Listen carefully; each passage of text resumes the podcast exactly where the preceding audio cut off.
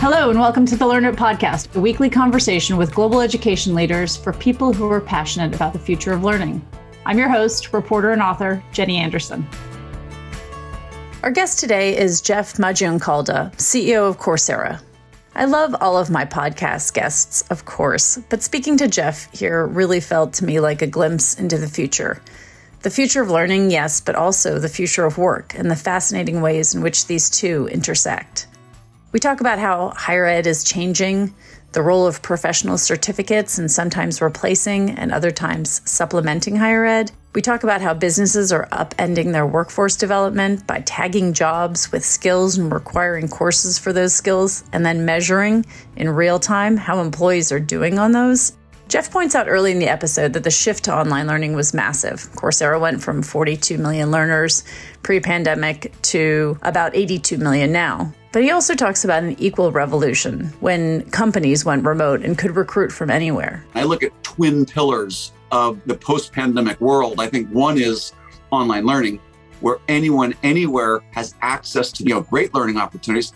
But I think that remote work means increasingly anyone anywhere, so long as you have the knowledge and skills, will be able to have economic opportunity far more evenly distributed than pre-pandemic because people can work from anywhere. And so I think that's going to be huge. Coursera is a case in point. It announced early on that it would offer all employees the option of continuing to work remotely. And as a result, the pipeline has gotten so much more diverse. Jeff said that two thirds of the people it hired in the US last year were not next to an office, and half of them identify as Black, African American, or Latinx. There's a lot baked into this episode. Like I said, the future of higher ed, the future of workforce development, but also how governments are using online learning to develop their own civil service and also to upskill the unemployed and underemployed. We talk about the edtech market and current valuations, Coursera's stock price, and running a mostly remote public company. I hope you enjoy listening to this episode as much as I enjoyed recording it. Jeff Maggioncalda, thank you so much for joining us. Thank you. It's a pleasure to be here, Jen. Let's talk a little bit about online learning generally. I'm curious whether you think the pandemic sort of helps the cause or hurt the cause more, because clearly, logistically, everyone got online, so they're better at it. But perception wise, do we now have a more favorable or a more negative view of online learning, do you think? I think it depends on who we're talking about. If we're talking about parents of young children, I think there's a very unfavorable view of online learning. And frankly, it was a disaster. I mean, young people, in order to develop, mature, learn, they're learning how to be social. And online learning is not a great place to learn how to be social and play with toys and share and resolve issues and you know be hugged and kissed by adults. And so it was not at all good for young kids. Uh, I think it's been very difficult for a lot of working parents, especially working moms, because of the stress that puts on them. I think as you get older, especially once you get to adults post college, where there's not an expectation of a social experience, online learning has been extraordinary. It has given so much opportunity and flexibility for people to learn skills that are just emerging and, and very valuable, and also to do it in a way that fits into their life and is more affordable. So you can do it when you want, you can do it where you want, a very broad selection, very accessible a lot like Amazon in a way. I mean, you, you lose some of that retail shopping experience, but boy, you get a lot of selection, you get good value and a very predictable delivery. So I'd say for most adults, it has been a really big boost, and especially for adults who can't stop their lives, put it on hold, and come to a campus, it's been a, a really big game changer. What changed in your business the most during COVID? And then how are you responding to that now? Coming into 2020, we were growing nicely. We had done a Series E. Uh, we were know, eight years old, and things were moving along nicely. The, the business had all the segments that it has today. So it was kind of a pretty mature business. When COVID hit, the first thing that we had to do was to figure out how to operate remotely as a company, just like every other company. But that was a big change. It happened much more smoothly than I would have thought. We didn't know what we were in for, nor did any company. I think the impact of the way people work will be as substantial or maybe more substantial than the way that people learn. I look at twin pillars of the, the post pandemic world. I think one is online learning, where anyone anywhere has access to the you know, great learning opportunities. But I think that remote work means increasingly anyone anywhere, so long as you have the knowledge and skills, will be able to have economic opportunity far more evenly distributed than pre-pandemic because people can work from anywhere. And so I think that's going to be huge. So at the very beginning, we had to get accustomed to work and we, you know, all moved remotely like everybody else. And, and that was a little tricky, but no more tricky than, than anybody else. A big part of what happened to us is that some of the courses on Coursera went viral. And as countries locked down, we were literally looking at our dashboards and we could see, oh, looks like Japan just locked down because huge spikes in consumer volume coming to Coursera. We started the year at 47 million registered learners. By the end of 2020, another 30 million had joined. And there's a lot of what we had to do early on, which is make sure the servers kept running. And then I was on TV a lot because everybody was saying, okay, in April of 2020, 1.6 billion students had their schools closed. So 91% of every student in the world had their school closed. And so, not all of them, but an awful lot of them went to Coursera. And then that really, really drove our business. So the consumer segment grew dramatically. We have Coursera for Campus, uh, which is a version of Coursera for any college or university in the world. We gave that away for free for seven months just to help schools with this transition as the as the closures happened. We went from 30 schools to 4,000 schools in seven months. And then businesses all moved online. So they started training people online. And then government started workforce development programs that used to be done in person and they had to move online. So it was a, a huge, huge tailwind for the company. And we provided some programs to help.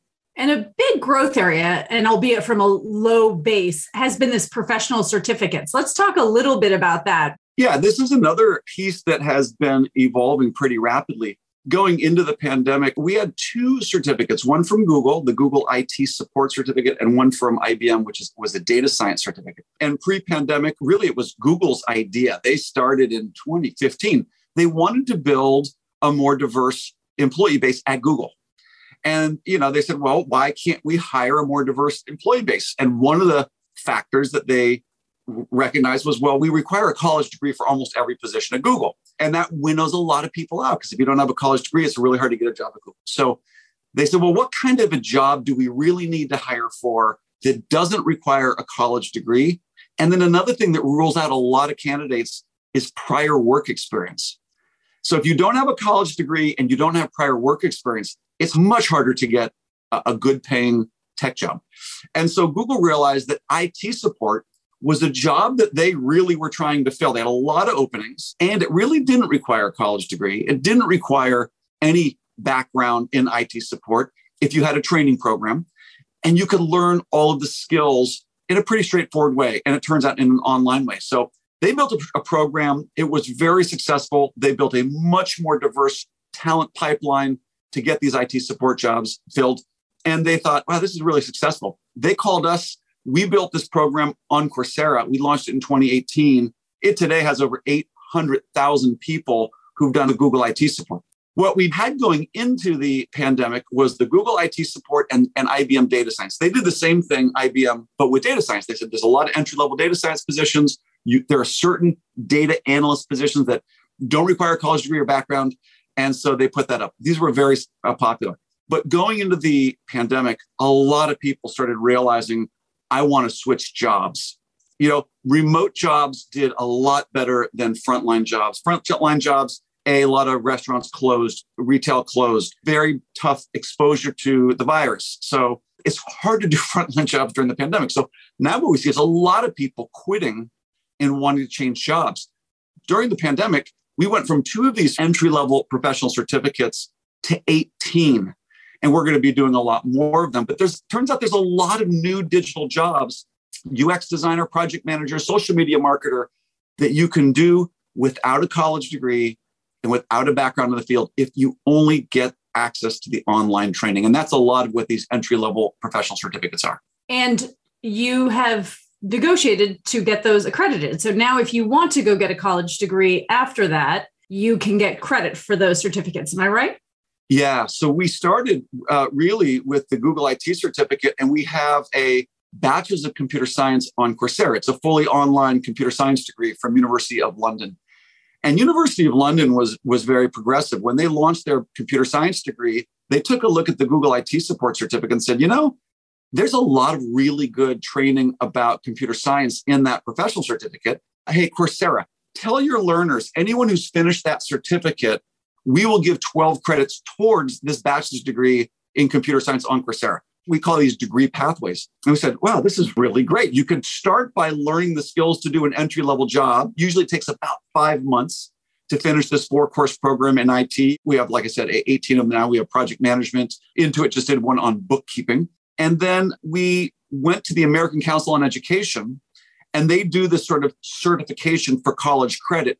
And we said, take a look at these certificates and can you do an analysis and make recommendations to colleges and universities in the US that if someone finishes this, a university could give academic credit towards a degree.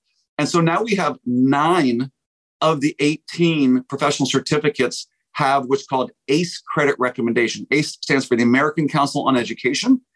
It doesn't necessarily mean that every college is going to give you credit for it, but it's really a signal from ACE to the, all the universities and colleges in the US that says, we recommend that you give this many credits for anyone who has finished this professional certificate. Do you see this kind of upending the higher ed institutions saying this is what you need to do to graduate from us and sort of listening to industry in a way that they've been criticized quite a bit in the past for not doing? It'll be different for different types of universities. I think almost every university. I mean, I was an English major when I went to undergrad. I, and then my dad said, I won't pay for your degree unless you do something more practical. So I double majored in English and economics. But there was even in the early times in 1988, my dad was like, I want you to do something practical. I think that these professional certificates can absolutely be a very nice complement to a college degree program. I mean, certainly for community colleges, where most of the students going there are looking for you know, a straight path to a decent job, these certificates will be very valuable. If you think about someone at an Ivy League school, a lot of what they're paying for is the prestige, the residential experience, living in a dorm.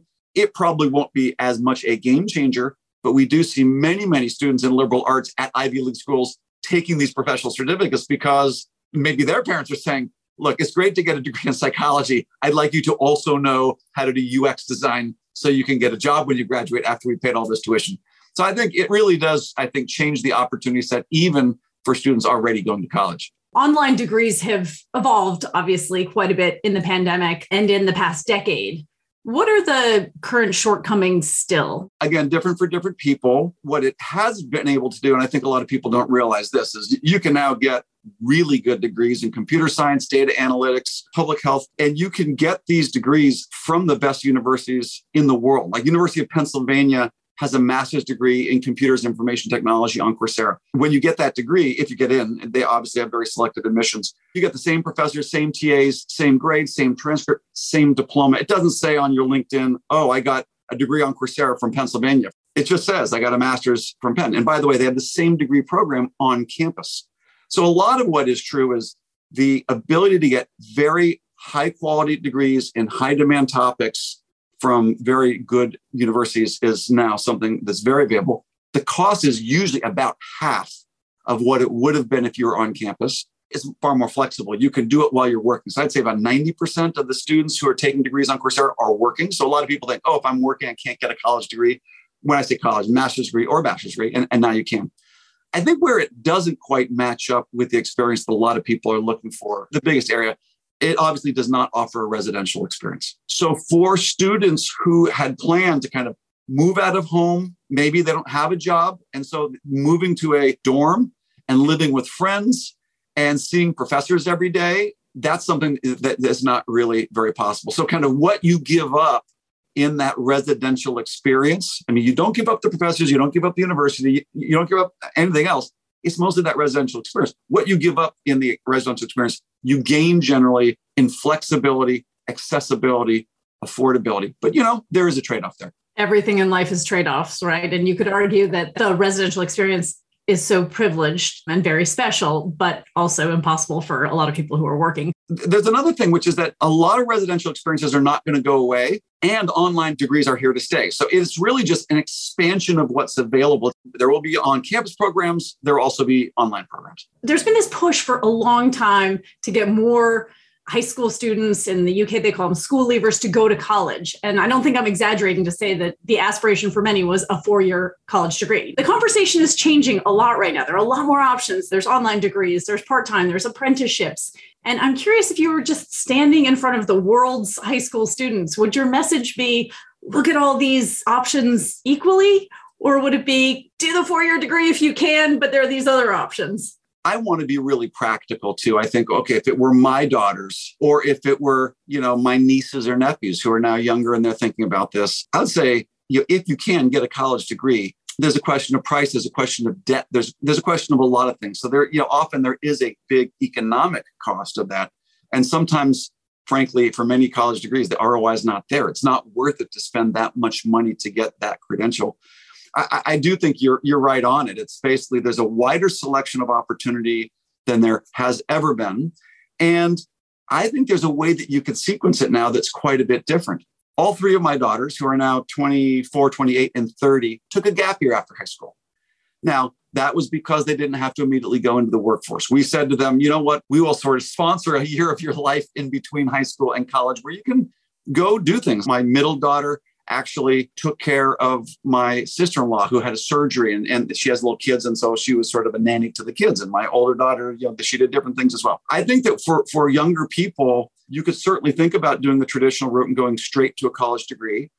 But now there are these professional certificates. They're tailor made to get you the skills without a college degree or prior experience to get a good paying tech job that doesn't require a college degree. And because they're not either or, you could certainly start with an online professional certificate program and you could start it in, say, data science. If you don't really like that, you could switch to cybersecurity. If you don't really like that, you could say, you know what, I'm going to try project management.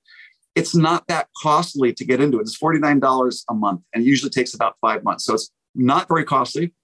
And because you can do it online, you're not making a big commitment about moving and paying a big tuition. So there's lots of on ramps to jobs. And then from there, you could certainly get a job or you can then get a college degree. So there's more optionality with these professional certificate on ramps to either go and grab a job that's a higher paying job and in high demand because it's a tech job or get a college degree or frankly get a job and while you're working get your degree online that's another path for a lot of people that is far more cost effective. It's, it's hard work holding a job and getting a degree at the same time, but there's just a lot more options. Let's talk a little bit about the enterprise business. That is your fastest growing business. That is for businesses, governments, and campuses. So, campuses is a piece of that. And that's what we've been talking about.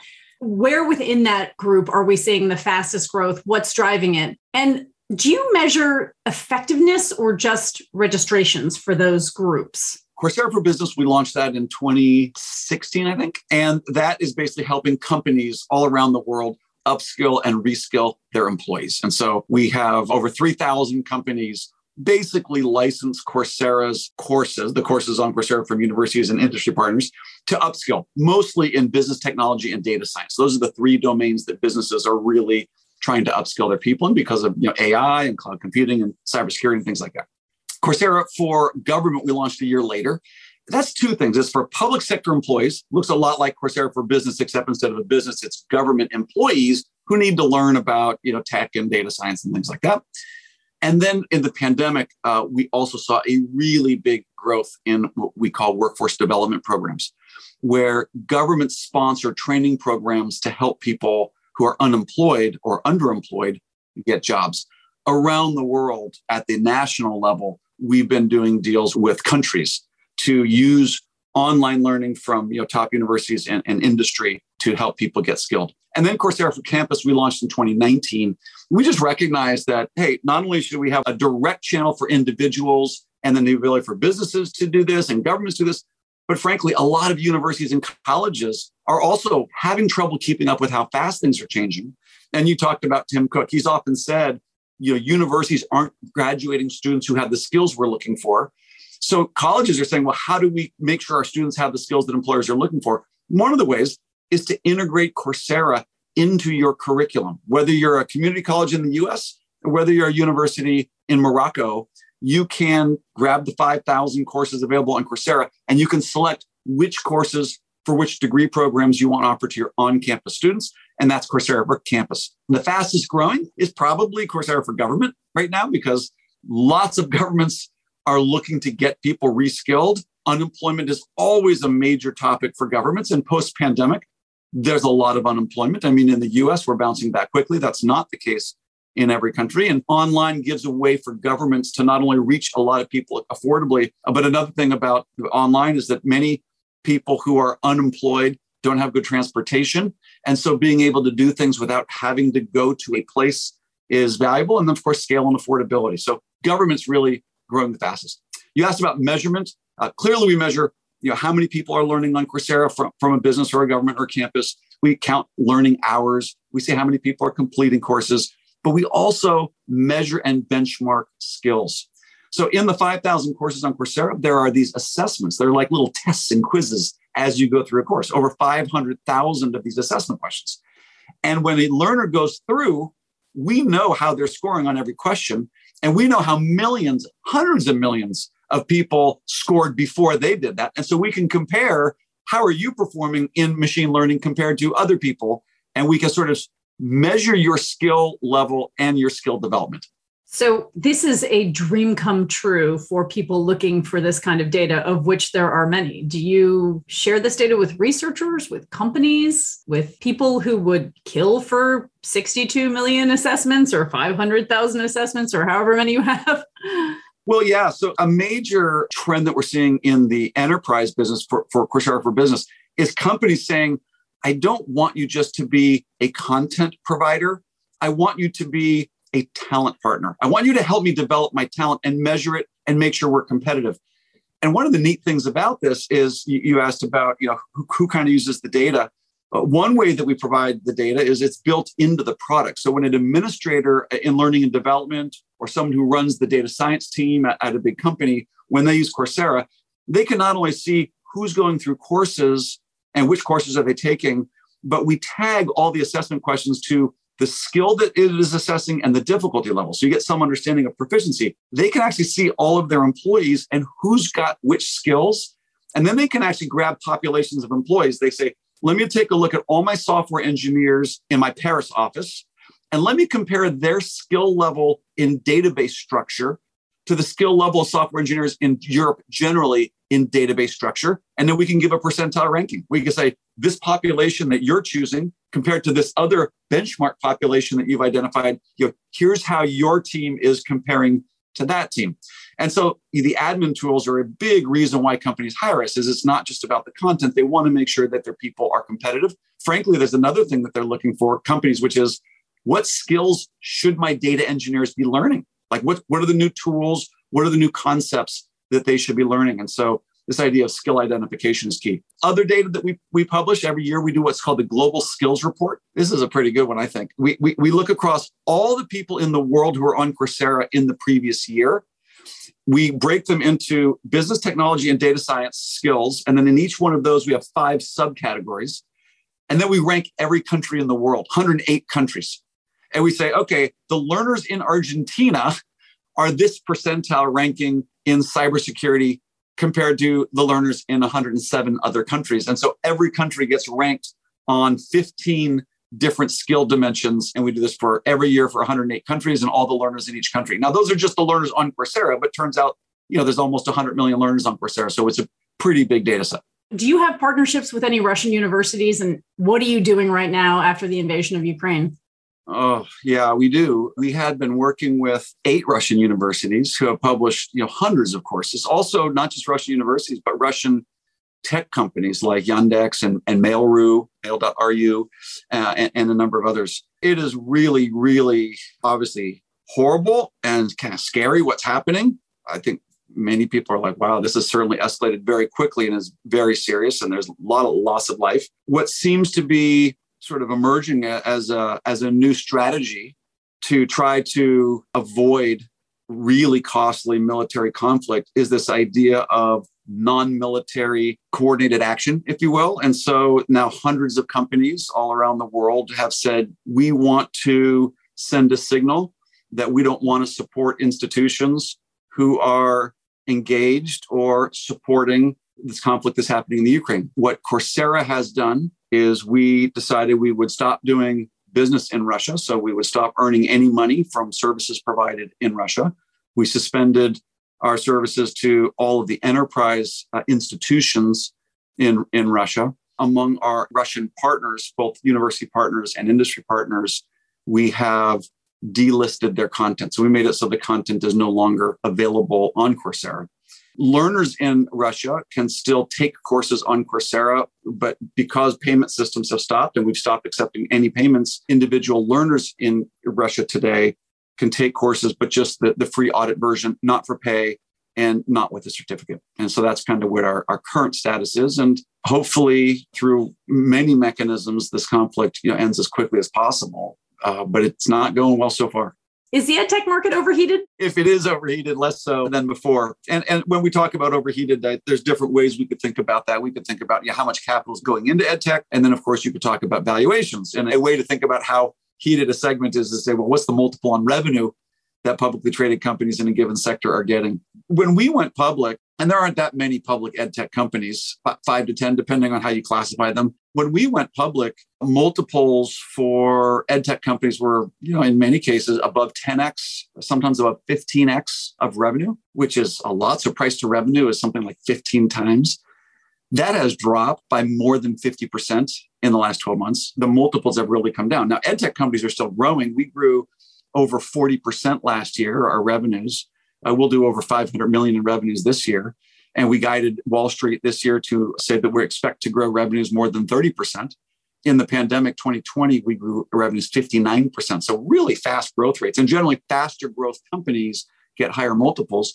But what we what we see is uh, ed tech companies are still growing, but the multiples on that growth, like many tech companies and other high tech companies, have really come down. I don't think it means that the ed tech sector is in trouble. It just means that there's a lot more questions around growth generally in the market and in this sector you know how will it really shape up but we're you know excited to be helping a lot of people we're growing quickly and we kind of say that in the long term stock price will take care of itself well, I guess that was the next question. I mean, your stock price has gotten hammered. Chegg really brought everybody down sort of last year. And then Chegg had a pretty good quarter. And then you had a pretty good quarter, and the stock's still not moving. And so, are there forces outside of this kind of reevaluation of multiples going on as well? I mean, is there more to the story than that, do you think? My first job out of college was working for a firm called Cornerstone Research. We, we did business litigation. A lot of what we worked on were securities class action lawsuits. And so I did statistical analysis of stock prices to figure out, you know, when a stock price drops, often a company gets sued. And then the question is, well, why did the stock drop? what you learn when you work with the experts and do all the statistical analysis is that a lot of the movement of a given company's stock price, any company that's publicly traded, is due to the markets. You know, the markets are going up and down because of what the Fed's doing with interest rates, because of a, a war in Europe, uh, because of an election, uh, and, and expected economic policies that might follow. So the market's kind of going up and down, and generally speaking, the companies are going up and down with it separate from that market, sometimes an industry starts going up or down based on the sentiment in that industry. A lot of times you'll see a lot of chip manufacturers go up or down. Even if the market's up, the chip manufacturing sector is down because maybe Intel announced poor earnings. And that might say something about not the overall market, but about all chips. And then you get to the company specific, which is okay, when you take out what part of the of the stock price is moving because of the market, what part of the stock price is moving because of the sector, then what's left over is how much of the stock price is moving because of the company. You know, we see that a lot of the market is not just ed tech, it's high growth companies. A lot of high growth companies, multiples have dropped because of inflation concerns, economic growth concerns, and now military conflict. That's, I think all that is really weighing on growth companies. And you mentioned this earlier, the great resignation. And I'm curious about that from two perspectives. What have you had trouble hiring? Have you lost a lot of people? Everybody has. And then how does that affect your business? Because there's this kind of strange logic where robust job market often means lower ed enrollment. So you help get people ready for jobs and then they leave you and you lose their revenue. So what do you see as the relationship between the job market and your universe of users? And then how are you experiencing it personally? When the pandemic struck, and I mentioned we we all moved to remote like everybody else, we pretty quickly, I'd say within 60 to 90 days, we decided we're never going to require people to come back to the office again. We'll still have offices. You can come to the office if you want to, but you don't have to. there were two major reasons, I guess maybe three. One is we were working quite productively remotely. And we're like, hey, we're getting a lot done. So, not clear how much value there's going to be in requiring people to come back in. But the bigger things were, especially, there's a global talent pool. When we can only hire people who live close to our office, we're forfeiting about 99.9%, probably more, of all the people in the world. So, if you really want to get access to the best talent, don't only go fishing in the talent pool that's right next to your office. Fish in the global talent pool. And so we were like, if we could recruit from anywhere, we could find the best people, and we could probably also find a much more diverse range of people who can work for Coursera. And so we thought, in terms of talent and in terms of diversity, hiring from the global talent pool would be a big boon. And it has been. Two thirds of the people we've hired in the US in the last year uh, are not next to an office. And half of them identify as Black, African American, uh, Latinx. And so we have really, really expanded because now we're hiring people in Atlanta, we're hiring people in Maine, we're hiring people in Kansas City, we're hiring people all over the country. And that has been fantastic. The third piece of it really is the, the defensive piece of saying, if we don't do this, somebody else will, and they will steal our people. And so this is what you are definitely seeing. We made it really clear to our employees early on don't worry about when this pandemic is going to end. I mean, we're we're not going to force you to come back to the office. If you want to move your family to Boise or to Austin or to Colorado or somewhere else in the world, go ahead. Like you figure out what's best for your family. You can work at Coursera no matter what. And so it gave us a lot of insulation from the uncertainty of the pandemic. And it turns out to have really worked nicely because we didn't know the pandemic was going to be you know, a problem for you know, years and years.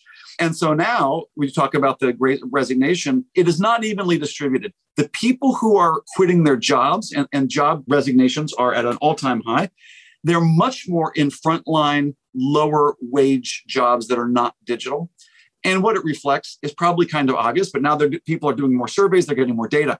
People are saying, I don't like my career. I don't make very much money. I don't feel like I'm very well respected by customers. It's hard to be a flight attendant. It's hard to be a, a, service provider at a restaurant. And they're like, I want to have more pay and more flexibility.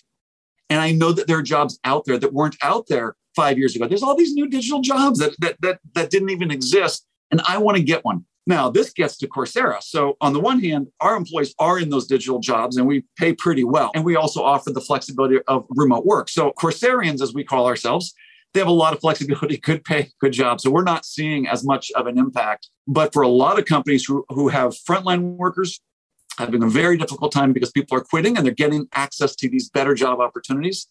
And companies who are trying to force their employees to come back to the office, a lot of employers saying, I'm not doing it. Maybe if every company said you had to come to an office, but so long as some of them say I don't need to and they're willing to hire me, I'm going to quit my job and go work for them. And so, so one of the reasons why Coursera actually has done really well is we're picking off people whose companies are trying to say you have to come back and we're saying you don't. And, and that flexibility is pretty attractive. I do want to ask one follow up question on that, which is about productivity. You mentioned that it was very high in the beginning of the pandemic. One thing that we've noticed in a few of the industries we cover and live in is that there's a little bit of you know you've given me a little bit of space. I want some more. Like i'd like to wake up at 9 not 9.30 and so i'm curious if you're still seeing that level of productivity that you saw early on we're definitely seeing good productivity. We're also hearing employees say, I'm feeling burnt out. I'm not getting recharged. I'm working really hard. The blending between work and non work life is really difficult to manage. Plus, obviously, with the pandemic, now with, with a war, with schools having been closed again for working parents, it's, it's been really, really stressful. So we're not a lot more special than anybody else, I think, in, in employees saying, I'm stressed out. But I think that what we have been able to see is that the flexibility really does afford people an ability to work kind of when they want and how they want. But the way that you run the company has to be a bit different. The way that you manage people has to be far more outcomes based. Like you can't just look over somebody's shoulder all the time. You can't say them, when did you get to the office? Maybe there's a way you could look at your, I don't know, data to see like when does someone log in, but that I think that would be very, very difficult to do probably also pretty unpopular. So, what you have to really say is look, in this job, these are the results that you have to produce. We call them OKRs, objectives and key results. Every 90 days, the company Coursera puts together our corporate OKRs, and every single person at Coursera puts together your personal objectives and key results. It says, in this 90 days, I'm going to you know, produce these things and make this impact, drive this metric. Once you really hold people accountable for producing results, not just performing activities and performing activities at a certain place at a certain time, you say, look, this is the result we need you to produce. Produce it how you want, you know, when you want, where you want. Uh, we don't need to watch you do the work. We just need to make sure that the result is there. And every 90 days, people are checking in to say, I said I was going to produce this result, and here's what I was able to produce. So I think the way that you lead has to be different. And there's certain types of collaboration too, Jenny, that I think suffer. Part of it is just the social connectivity to the company. It's easier to feel transactional when you're doing Zoom meetings. And then when it comes to collaboration, you know, bandwidth kind of is a problem for, and visual thinking is a problem when you're on Zoom. And so in particular, I call it systems design, but when you're trying to design a system with many pieces that integrate with each other, it's hard to do over Zoom. It's great to do in front of a whiteboard in real time with low latency. You can see body language. People get excited. It's all synchronous. That kind of stuff is harder to do. So I think there's certain kinds of collaboration that are harder. And I think there's a social connection which is more easily missing that might result in higher persistent turnover rates for companies who, are, who don't have a strong physical social connection to the work. You saw some interesting uptick in STEM course enrollment among women between 2016 and 2021, share of new registered learners, and even for these professional certificates, at least in the past couple of years, you've seen increases. Do you think these stick? Are these just pandemic inflections, or do you think these are secular change? These appear to be secular change. I mean, partly driven by pandemics. Also, with respect to professional certificates, during the pandemic, we went from those two professional certificates I mentioned in IT support and data science, which often skew more male, to include social media marketing, project management, UX design, bookkeeping, things that often skew more female. So part of it is the selection of professional certificates that we that we put out there was broader and I think was a bit more appealing to both genders, not just men. Globally in 2019, in terms of overall enrollments on Coursera during the year 2019, 38% of the course enrollments were by women. In the US, it's a lot closer to 50 50. In India, it's more skewed to you know 35 65. But we saw 38% overall global enrollments from women in 2019. That grew to 45% in 2021. A lot of this is when women often have more family care duties and they have to be at home because the kids are not in school. Turns out you can learn a lot of stuff online, even if you have kids at the house. And so, again, that flexibility for people who are taking care of others or for people who don't have transportation or working two jobs. A lot of people in the US who are uh, making you know minimum wage work multiple jobs. Is really hard for them to get access to the time and place to learn. And so we saw that step up. In terms of stem as you mentioned these are you know science technology engineering mathematics. Enrollments globally went from 31% in 2019 to 37% female enrollments in 2021 and then for these professional certs it went from 25% in 2019 up to 37% globally in 2021. So we're seeing this increase in almost every country of the world. Do you upskill your own employees on Coursera? Yes, we have a program called Skill Up, and every employee uses Skill Up. We expect people to be, you know, always updating their skills. We have something called skill sets, which is for each function, we say these are the skills in this function that you need to be learning. Once you define the skills, the course recommendations follow. So yes, we, we absolutely do for a lot of graduate scheme programs right now, rather than do a series of interviews, you now do online computerized tests and fill out these forms. I'm curious if you think a place like Coursera is going to do prep for this kind of logic, management consulting type thinking that is now quite widely used on assessments for jobs. So many jobs require certain types of certifications. We have a lot of certification test prep on Coursera. So there's definitely that. With respect to interview prep, I mean, what people will often complete a course or a professional certificate and they'll put the credential on LinkedIn in a way they're preparing for the interview by saying, I know this stuff, I can prove it because look, I've got the certificate from Coursera. But we also have a special kind of product called Coursera Labs. And in these labs, you can build projects. And when the job spec says you need to know Java or you need to know RStudio or these, these digital skills, a lot of students come onto Coursera and they build these guided projects on Coursera and then they show them to the employer. Say, look, I know how to write SQL. Here's a project I built on Coursera, not just a certificate, but here's the actual project that I built using SQL. And at Coursera, our engineering team uses Coursera Labs like HackerRank, where they build a lab and then any interview candidate has to actually go through this. It's kind of like a live coding test that they have to do in order to get a phone interview with our engineering team. And I can see many, many companies starting to use Coursera to not only say, Do you have a certificate that you learn the skills, but show me that you know how to use this tool in order to do the job I need to hire and, and, and fill. And so I think there's a really good future in not only skilling people, but also demonstrating those skills to employers. What keeps you up at night? You know, right now, the, the conflict in Ukraine, you know, we, we thought the world was changing fast before the pandemic. And then you have the absolute dislocation of society globally because of the pandemic with massive disparate impact on people's livelihoods, jobs, of course, health outcomes, hospitals. And now we have a war that has really been waged on a pretty massive scale in Europe with one of the largest superpowers in the world.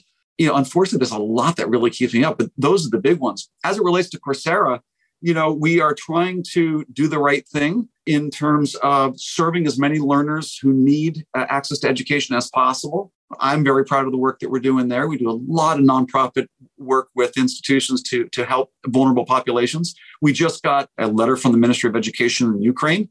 We're going to be offering Coursera for Campus available to every university in Ukraine for their students as they you know, relocate to different parts of, of Europe or the world they'll be able to use the Coursera platform at no cost to continue their studies, even as they're displaced by this war. So I, I feel good about the work that we're doing, but but man, the, the world is changing just so fast, and what our customers need is changing quickly. What our employees need is changing quickly, and so as a leader, you know, there's just a, a lot to think about, and then there's a lot to do. it's like you know, assess the situation, develop the strategy, and implement and then oh my gosh things change reassess the situation readjust your strategy and implement again and the velocity of that learning and changing and acting loop is going faster and faster. It's exciting but it's hard work. Three rapid fire questions. What's your favorite book about learning? Well i'll tell you what my favorite course about learning is is a course on coursera called learning how to learn. It's it's from a neurobiologist who says here's how your brain works and here are tips and tricks and hacks to learn effectively. And they go to some basic things. Make sure you sleep well, make sure that you exercise. And then there's a whole thing about spaced interval learning where you, you know, you don't cram the night before. Things will sink in better if you pace your learning. Okay, what's your favorite book not about learning? There's one called The Big Picture by Sean Carroll. He's a, a quantum physicist, and it's kind of the most current understanding of how the natural world works from physics to biology to chemistry, even to human behavior. And so it's pretty awesome. What are you binge watching? And I hope it's a little bit lighter than that. Oh, you know, recently my wife and I've been watching Succession. Oh, wow. Talk about dysfunctional family. Oh, Does that make you feel better about your own family? How, whatever your family is, it's better than that. Yeah, completely. I, you know, our family, we, we do a lot less exciting things, but boy, we, I think, have a much more healthy way of relating to each other. Jeff, it's been such a pleasure to talk to you. Thank you so much. It's been a real pleasure to be here, Jenny. Thanks for chatting. I was struck by a lot of things in this conversation, but two stood out the most. The first is how many more options young people have to pursue education and skills development at a much more accessible price point. Many people, especially in the US, are unaware of what a typical college student looks like today. 40% are over 25, 73% of them are working, and 24% of them find it hard to afford food in college. There's more student debt than credit card debt in the US. I genuinely wish every young person could get a four year degree, but that does not match any version of reality today.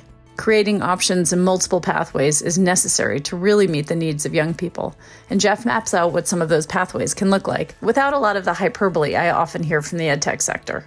I was also fascinated by his articulation of how workforce development is evolving. It's not surprising that the enterprise part of Coursera's business is growing so fast, and the governments, large as they are, are a major source of that growth, not to just train their own workforce, but to train the vast population of under and unemployed citizens. Ditto skills development at work. His description of using Coursera to prep for a job, post that qualification on LinkedIn, and then use Coursera Lab to create a project to showcase a skill for an employer was fascinating, as was the idea of employers using these dashboards to watch their employees get skills in real time, with data showing how they're doing against a global comparator group or even against the company's own talent pool.